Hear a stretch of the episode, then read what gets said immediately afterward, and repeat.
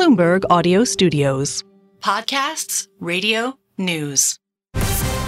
News when you want it with Bloomberg News Now. I'm Brian Curtis in Hong Kong. The Biden administration plans to impose new sanctions on Russia this Friday for the death of Russian opposition leader Alexei Navalny. Bloomberg's Nancy Lyons reports.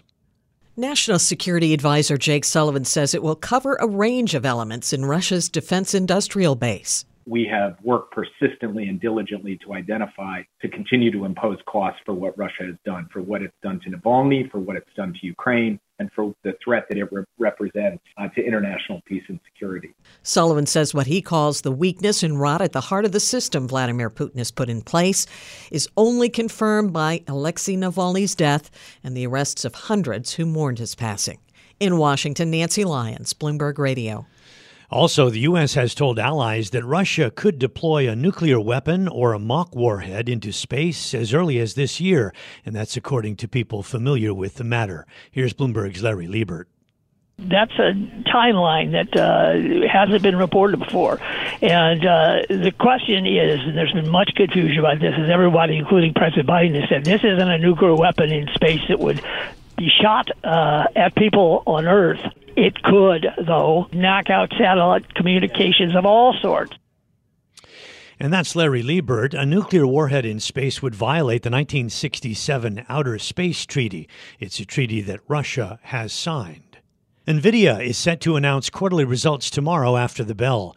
The market is betting on Nvidia remaining at the center of spending on artificial intelligence, and expectations are high. Nancy Curtin is chief investment officer at wealth management firm AlTi Tiedemann. There's 771 companies announcing this week, but there's really only one that matters, isn't that? Uh, and that is Nvidia, of course.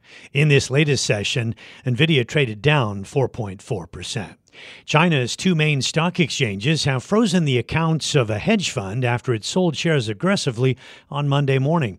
Bloomberg's Joanne Wong has more from Hong Kong. Ningbo Lingjun Investment sold $360 million worth of shares right at the open. The Shenzhen exchange said that disrupted the normal trading order. The Shanghai bourse imposed a similar freeze. Lingjun will be barred from trading stocks until tomorrow. The trading ban is the latest move by Chinese regulators to reverse a slump in stocks. Meantime, the response to a cut in the mortgage reference rate by Chinese banks was met with a yawn in the markets. The CSI 300 had a lackluster session on Tuesday, advancing just two tenths of 1%. In Hong Kong, I'm Joanne Wong, Bloomberg Radio. In corporate news, Capital One's deal to buy Discover will create the largest U.S. credit card company by loan volume. It's a $35 billion all stock deal. Today, Massachusetts Senator Elizabeth Warren said that the deal should be blocked because it would cut competition and bring higher costs for families. We spoke earlier with Ed Mills, Washington policy analyst with Raymond James. He says there may be a way that the deal could get approved by regulators. There's been a push to say for credit card issuers, if you are above 100 billion in assets, you have to use a network that's not Visa or Mastercard. Discover was looked as the winner there. Now that bill has low odds, but it could be part of a pro-competition angle that they would say we're not really a bank, we're a credit card company with this network, and that's why you should get us approved. So that's going to be the push and pull this year: is how much we look at it as a network versus how much we look at it as a bank. Washington policy analyst Ed Mills. The transaction is expected to be completed in late 2024 or early 2025. That's assuming it can pass antitrust reviews and also win shareholder approvals.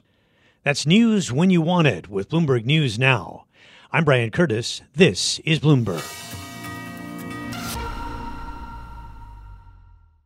The countdown has begun. From May 14th to 16th, a thousand global leaders will gather in Doha for the Qatar Economic Forum powered by Bloomberg. Join heads of state, influential ministers, and leading CEOs to make new connections, gain unique insights, and uncover valuable opportunities in one of the world's most rapidly rising regions. Request your invite for this exclusive event at QatarEconomicForum.com.